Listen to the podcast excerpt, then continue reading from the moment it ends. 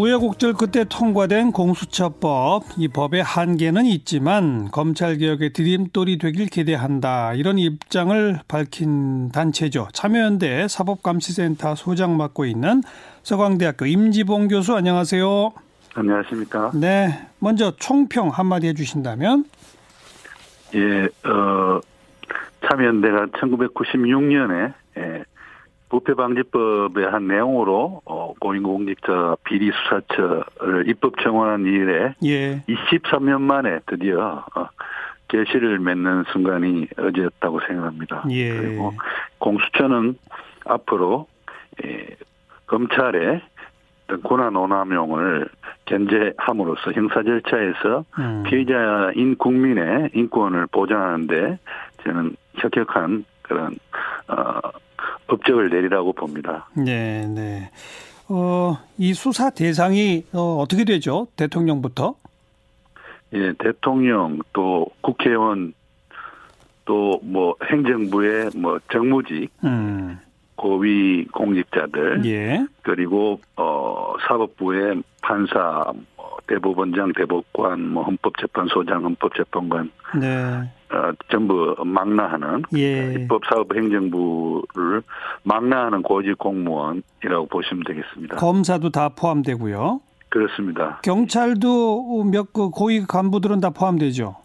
예, 경무관급 이상의 고위 검찰 간부들이 예. 예. 공수처의 수사 대상이고요. 예. 또 기소 대상은 그 중에서 판사 검사와 경무관급 이상의 경찰 공무원으로 좀 축소를 했습니다. 네, 판사, 검사, 경무관급 이상 경찰은 수사 및 기소까지 할 수 있고 그렇습니다. 예. 나머지 고위공직자는 수사만 하고 그런 거죠. 그렇습니다. 뭐이 조직은 그 공수처장, 차장, 그다음에 검사 뭐 합해서 뭐 25명인가 맞죠? 검사는 25명이고요. 예, 예. 예. 또 수사관들을 둘 수 있기 때문에 예. 지금 제가 볼 때는 한 60명 내외 예. 의 구성원을 가진 공수처가 출범할 것으로 보입니다. 예. 근데 이런 정도의 조직을 공룡이라고 불러도 돼요? 아, 예. 그러니까요. 그러니까 이, 어, 뭐, 검찰과 비교했을 때 공수처가 예. 그야말로 무소불위의 권력기관이 된다라는 우려가 반대 주장의 하나로 듣기는데요. 예, 예. 전국에 검사는 지금 2,300명이 있습니다. 예, 예. 그리고 고위공직자 범죄 이외의 모든 일반 형사 사건에 대해서 검사가 예. 기소권과 수사권과 기소권을 여전히 독점하고 있습니다. 예, 예. 그런데 지금 공수처는 공수처 검사는 25명. 음. 정도로 정해져 있고 뭐 수사관하고 처장 차장을 합쳐봤자 지금 60명 내외인데 예. 지금 2,300명의 검사로 이루어진 검찰 을 보다 어떻게 더 무소불위의 권력기관이 될 수 있겠습니까? 네, 네. 예, 그래서 그건 저는 기우라고 생각합니다. 네. 그리고 이 공수처장, 네. 차장 및 검사 등을 전부 정권의 입맛에 맞는 코드 인사로 다 할 것이다. 이런 우려가 많이 제기됐잖아요. 네. 이 법에 의하면 지금 처장, 차장의 임명, 검사 임명은 어떻게 하기로 돼 있죠?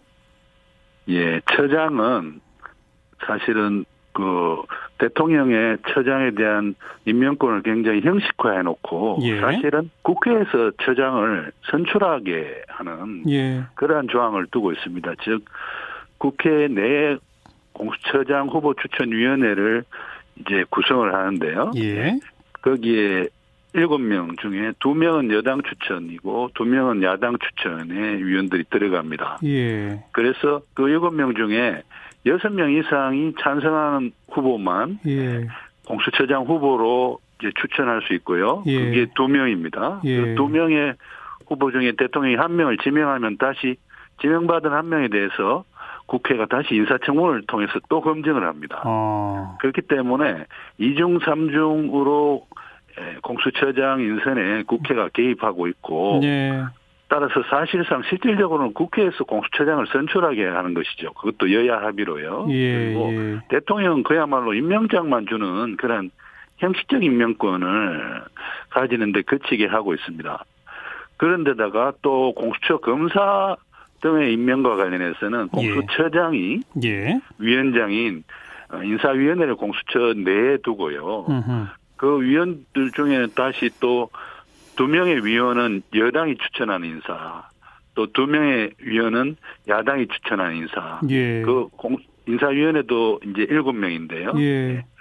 그 여야가 추천하는 인사들이 인사위원회에 들어가서 공수처 검사들을 어, 뽑기 때문에 예, 예. 어떤 한쪽에 치우친 그러한 어, 분들이 공수처 검사로 채워진다는 네. 주장은 네. 어, 저는 근거가 없는 주장이라고 생각합니다. 네.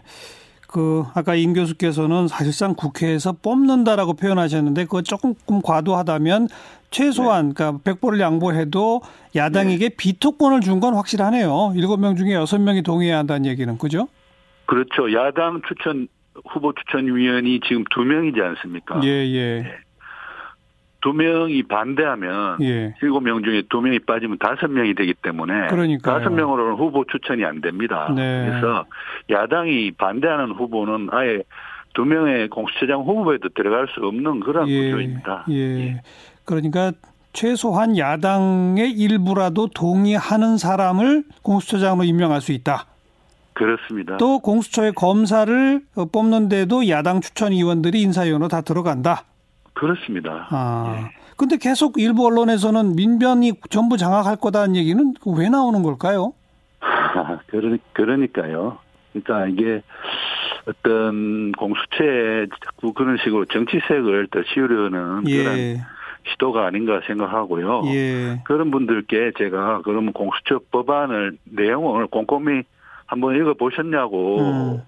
여쭤보고 싶습니다. 네. 네. 그 조항들을 보면요, 방금 말씀드린 바와 같이 예. 공처장도 국회에서 여야 합의로 선출할 수밖에 없게 돼 있고 예. 공처 검사들도 어, 여당, 아, 야당이 추천한 위원이 두 명이나 들어가 있는 인사위원회에서 알겠습니다. 알겠습니다. 뽑기 때문에 예. 그게 어렵습니다. 뭐 근데 이제 참여연대나 이런 쪽에서는 벌써 20몇 년 전부터 이런 거 만들자고 주장해 오셨는데 어제 통과된 네. 법에는 아직도 한계 아쉬움이 있다고요? 어떤 게 가장 큰 한계입니까?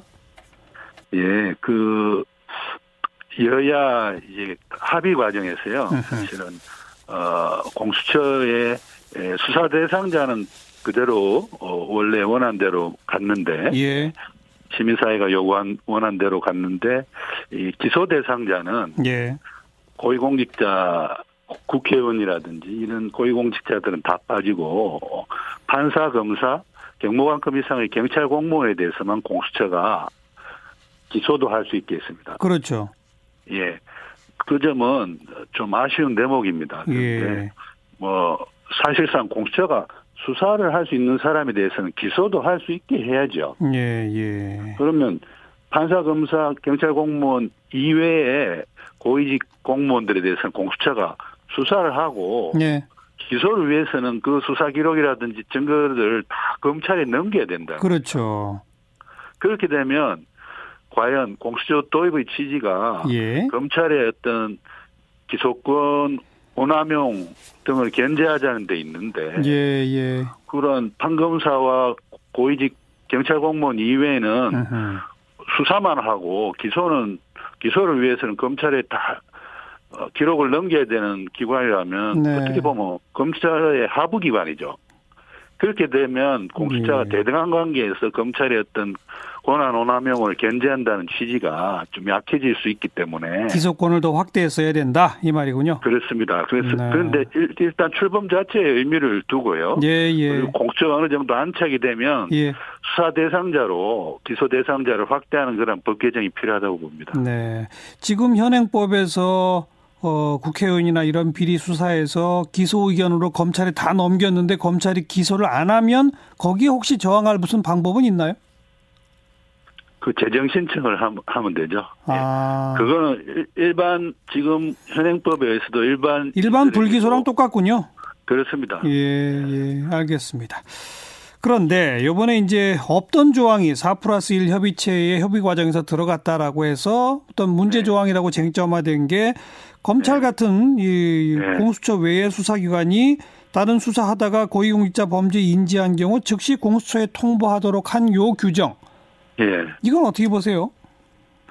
저는 그 조항은 그 조항 이외 이전에 이미 어 공수처 법안들의 예. 공수처장이 고위공직자에 대한 범죄 사건, 즉 공수처 사건에 대해서는 그 수사기관인 검찰이나 경찰에게 사건 이첩을 요구할 수 있는 권한이 예.